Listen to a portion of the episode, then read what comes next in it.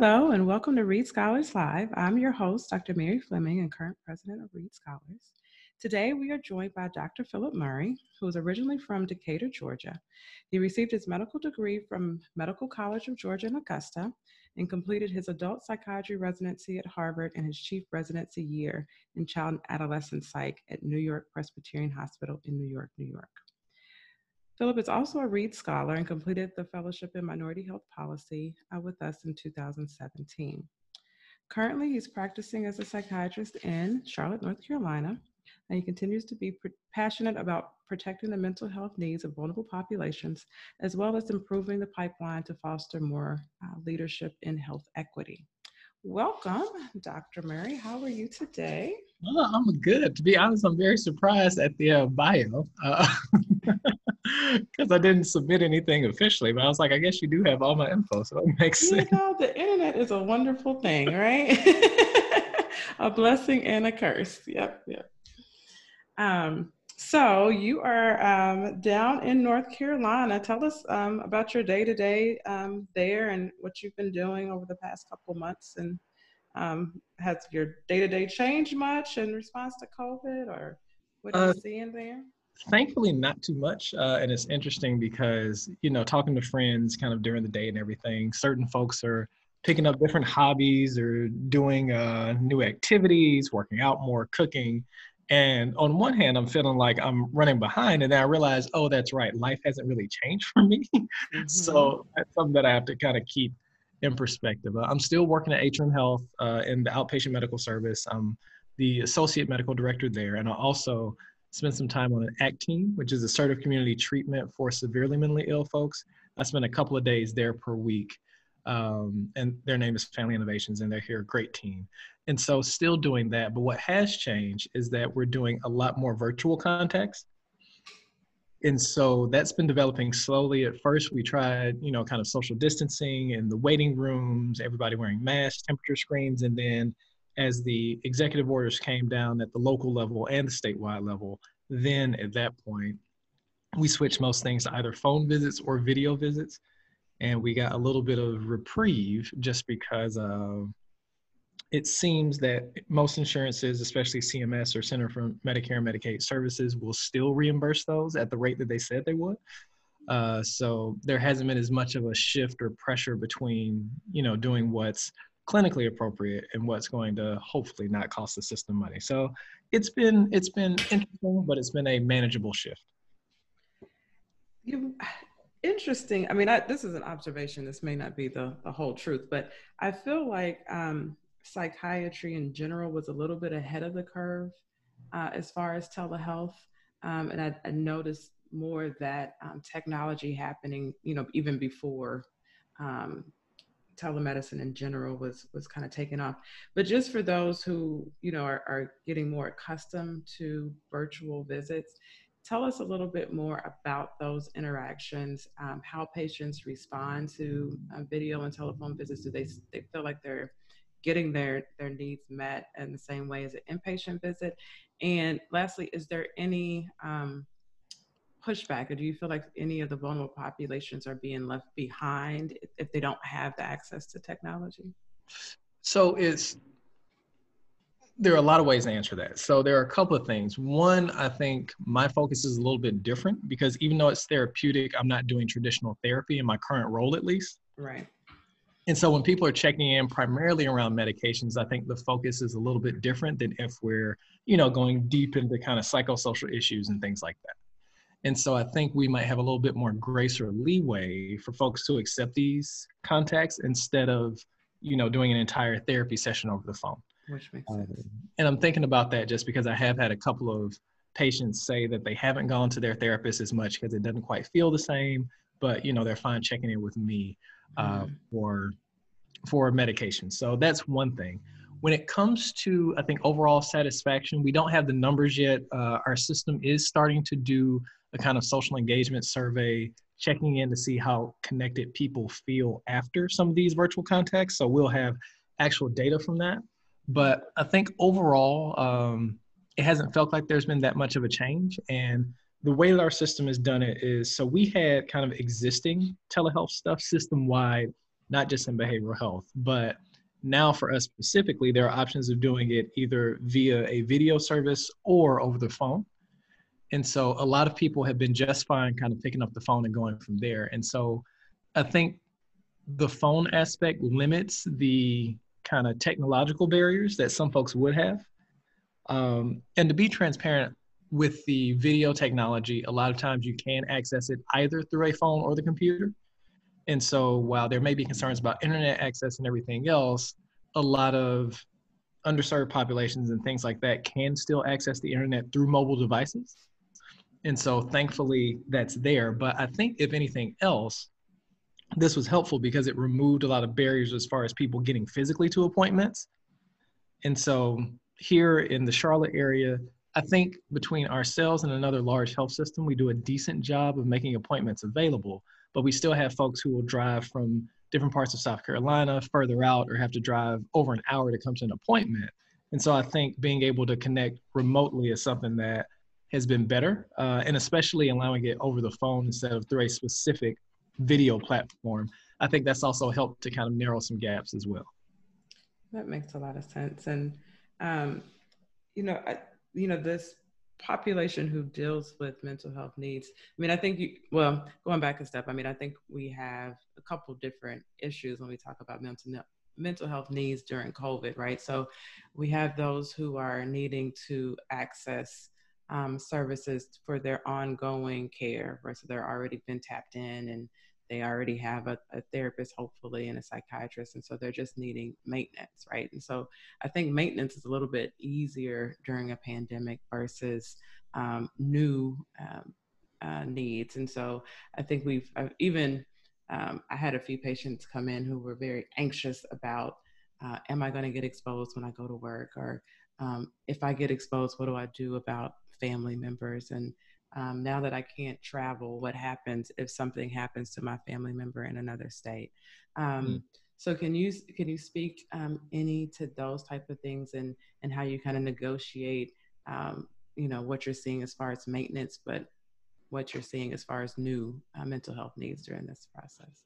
Well, that's the thing. So when we're looking at maintenance versus new, um, a line that we always kind of go with clinically is just does this lead to worsening impairment or basically how does this impact your day?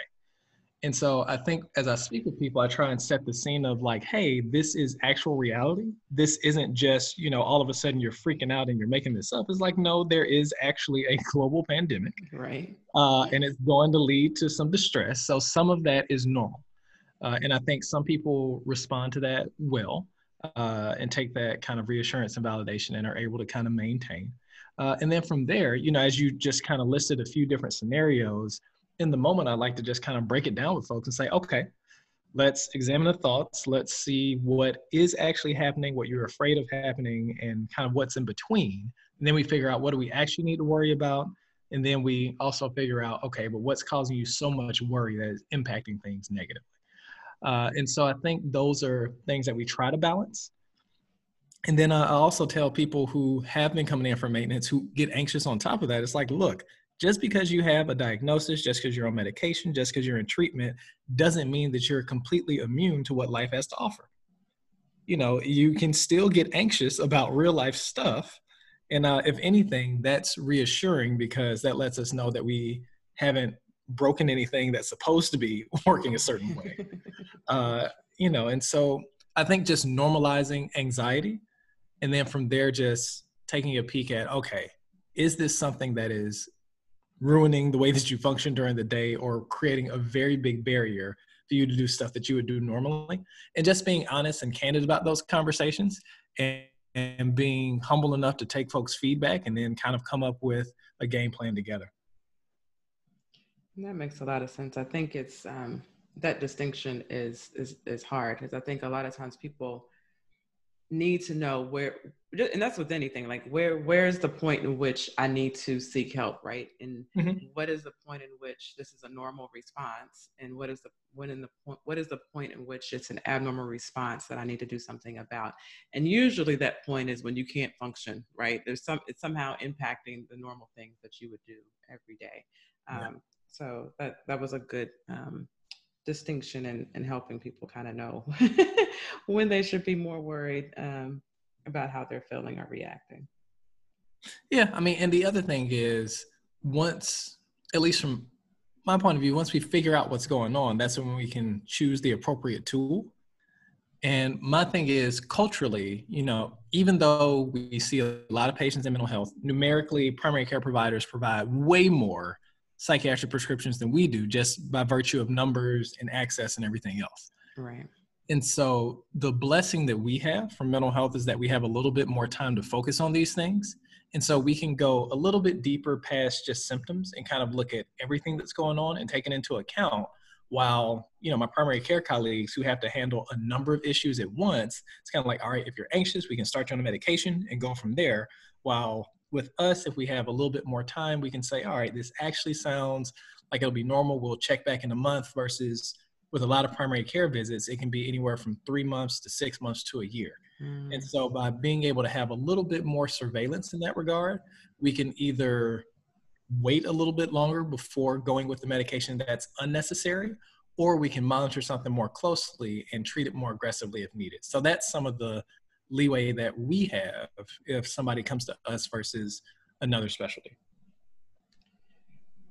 Makes a lot of sense. And, and, and that's true too. And I think people probably forget about that just from the sheer volume of numbers um, your primary care doctors are going to provide more prescriptions, but it's helpful um, when you can, if you need it, to have the more specialized and detailed um, care and more frequency of touches and appointments.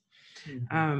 I wanted to switch gears just a little bit um, and talk about the work that you're doing outside of the office. So I know you're doing some work around population health, and I think, you know, when we're having horrible things like pandemics, it's a great way of, you know, evaluating your local response and, and, understanding how your system works and hopefully making changes for the better and making sure, of course, that we're keeping our vulnerable populations in mind. So um, tell us a little bit more of what you're doing around that and what you're looking forward to kind of going forward. So this uh, is something that I have to give all credit to the system because uh, it's not something that's specifically coming from behavioral health. So our system, I think, does a very good job with population health and health equity. There's a hospital-wide committee, and it kind of looks at different issues. And so they've taken up uh, coronavirus and subsequent COVID-19 cases, especially with the news that's been coming out about how it's been disproportionately affecting specifically African Americans or Black populations across the U.S. So a couple of things they've been doing. They've been doing some community engagement. There have been public talks. There have also been kind of mobile testing sites where they will go to areas that don't have as much access or areas that there are concerns of there being a higher proportion of infections and doing kind of drive-through testing and things like that. And then they also have a virtual hospital that they do where people can kind of check in and have symptoms managed remotely if obviously they don't need more aggressive interventions like ventilators and things like that. Uh, and then on top of that, they're trying to do a little bit more tracking and research around people with comorbidities and other vulnerabilities for the results of the case to be a little bit worse than they would be if they didn't have those things. So that's kind of what's happening from a systems perspective. Uh, I have been on the committees that have been kind of looking at those calls and everything, but I have to defer to my primary care colleagues on those committees who have just been doing a fantastic job of really bringing the data to the table and really coming up with ways to make sure that the system does an equitable way of treating people. I like it teamwork, and I, I think teamwork is uh, underscored, especially now um, across platforms and and we've seen how um, on larger stages we'll say when we're not working together what happens. But um, so i'm glad to see some some positive work and some great system based work and hopefully it will um, set a model that the rest of the country will follow so we'll have to circle back and, and kind of find out what the data outcomes will be from that going forward um, so, not to keep you long, I, I usually like to close with two questions. Um, the first being, um, what has been your biggest struggle, um, either personally or professionally, even though you've kind of mentioned it hasn't been so, so bad for you, but um, any personal or professional struggles that you've had over the past couple months? And um, in an ideal world, what what do you hope we learn from this? How do you, how do you hope that we get something positive from this experience on the other side? Uh, I mean, I think um, how can I put it? So the struggle has been balancing, really just balancing everything because it's so uncertain, and depending on all of these other factors outside of the direct clinical encounter, it changes from do we look like New Zealand or do we look like New York? Mm-hmm. You know, and I think trying to balance that, balance staff expectations, balance patient expectations, and kind of hold the optimism of the moment of, oh, it hasn't been that bad, but also the reality of this thing could go either way, and we're not in control of that. And you know, on top of that, looking at the system response and provider response, and so I think that's been the hardest part, just trying to balance that and be realistic, but also being hopeful at the same time. Uh, so I think that, at least for me, has been an interesting place to be uh, as we're trying to update people and provide information when we don't have the full picture yet. Exactly. Um, and so that's, I think, has been a difficult point. Uh, as far as what I hope this brings, I mean, when it comes to telehealth specifically, there were a lot of barriers to entry. Some of it had to do with the technology itself and being worried about it being compliant with privacy aspects. Mm-hmm. Some of it had to do with insurance companies, the government not reimbursing for those services. And so now we're in a place where to have folks go out puts them at more risk than staying at home. So we have this reimbursement. And so hopefully it moves the question to okay, so if we can do this now, why can't we continue to do this? Um, I know there may be some implications for how we practice, for how we staff things, and everything else. But looking at it from an access standpoint, you know, we don't have enough psychiatrists, we don't have enough mental health treatment, we don't have enough mental health providers of all disciplines. And so this presents an opportunity. And I understand there's going to be a lot of talks about regulation, about what works well, about what's cost effective. But if we're looking at it specifically from an access piece, I am hopeful that this will move this conversation forward. I like it. I think that is a, a great uh, place to end. I think, um, I mean, one of the things I'm also hopeful for is that there has been so many creative and innovative ideas that, you know, we had to do it. You know, it's, it's always a difference. Well, we could do it, but when you have to do it, um, you, you tend to figure things out. And so I think we have the opportunity um, to continue to, to figure things out and hopefully increase access and availability and quality um, along with it. So, with that, I thank you so much for your time. Uh, glad to catch up with you, and hopefully, I'll get to see you in person soon. Um, one of these days, where the mask not, I will be happy to see. All right. Well, you take care and keep doing uh, the great job that you've been doing down in North Carolina. All right. Thanks so much.